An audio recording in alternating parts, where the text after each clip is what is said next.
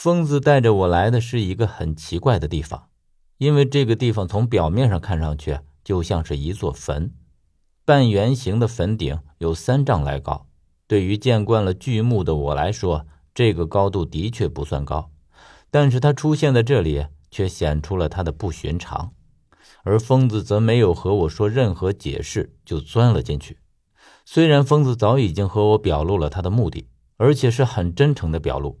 但我却不敢相信他，不为其他，就因为他是蒋，即便不是蒋，也有着和蒋一样深沉的心机。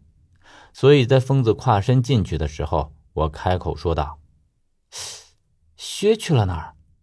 已经探进去一半的疯子又将身子抽了出来。他说道：“薛被人引开了，是你计划的一部分，对不对？”疯子并没有否认，他说：“薛在的话，我们无法动手。他是绝不会看着蒋死的。”薛也要杀蒋？疯子却笑了：“哼，你为什么这么肯定？那你又为什么这么肯定薛不会杀蒋？”疯子再次笑了起来，笑了好一阵，他才停下来，但是他的笑声却一点笑意也没有，反而让人觉得有些阴冷的味道。然后他用很严肃的表情和语气对我说：“哼，因为我有蒋的，因为我有蒋的思想，自然知道薛有什么把柄在他手上。什么把柄啊？”疯子却意味深长的笑了，然后用手指在嘴边轻轻的晃动着，用很轻很轻的语气说：“如果你能帮我杀了蒋，我就告诉你。”不知道为什么。看到疯子这样的表情，我的心里猛地一惊。这种心惊来的莫名其妙，可能是因为疯子这奇怪而又捉摸不透的表情的缘故吧。然后疯子便不顾我，钻进了半圆形的坟顶里面。我犹豫了一阵，终于还是跟着他钻了进去。进到里面的第一感觉就是冷，就像整个人立刻置身于冰窟里面一样。我连打了几个冷战，哆嗦着嘴唇问道。这是什么地方？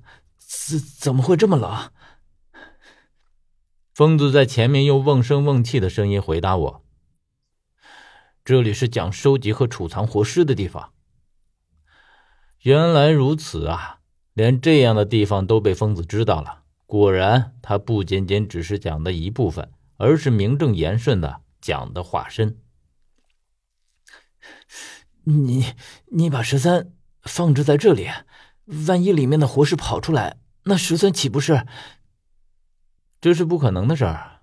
这里面的活尸有蒋的玉印，根本不可能苏醒。换句话说，这些就是蒋的护卫，只听从蒋一个人，连我都号令不了。竟然有这般神奇！但是转念一想，我已经想出了里面的究竟。归根究底。其奥妙其实还是在蒋的玉印上，兴许只有用贡爵马之歌制成的玉印，才可以号令这里面的活尸。我也就能理解为什么里面这么冰冷的缘故。活尸是被冰冻在里面的，但是我却在里面根本没有看到一具活尸的踪迹。我哈着气跟在疯子后面，这回倒是并没有多深，我就看见了躺在地上的十三。很显然，他还处在昏迷之中，但是他却被封在一个透明的东西当中。第一眼看到的时候，我脑海里画出的想法是十三已经被冻成了冰坨子了。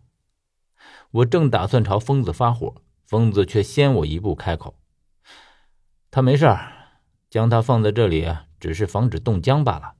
而且，说着，他转过头来看着我，一字一句地说。”我们不是说好了吗？我确保十三的安全，你帮我杀死蒋，事成之后我放了十三，各不相欠。那我该如何相信你啊？哼，到了这个时候，已经没有信任和不信任之说了。箭在弦上，不得不发，你没有选择的余地，除了相信我，别无他法。那我是坚决不会和你合作的。疯子却并不惊慌，而是轻轻的说道：“哼，这个东西虽然能防寒，但是人只能躺在里面八个小时，八个小时之后人就会闷死在里面。而这个东西没有讲的玉印是无论如何也打不开的。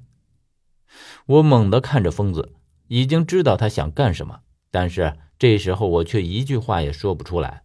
而疯子则继续说道：“你不想他死，就和我合作，我们各取所需。蒋的玉燕就和他的身体放在一起。我的目的只是要杀死蒋，而玉燕你想怎样就怎样，我绝不插手。”我从牙齿间吐出了两个字：“ 卑鄙。”疯子却丝毫也不介意，哼，何远，我们没有多少时间，你应该知道，你在此之前也昏迷了很长时间，我给你十分钟的时间考虑考虑吧。我斩钉截铁的说道：“不用考虑了，我跟你去。”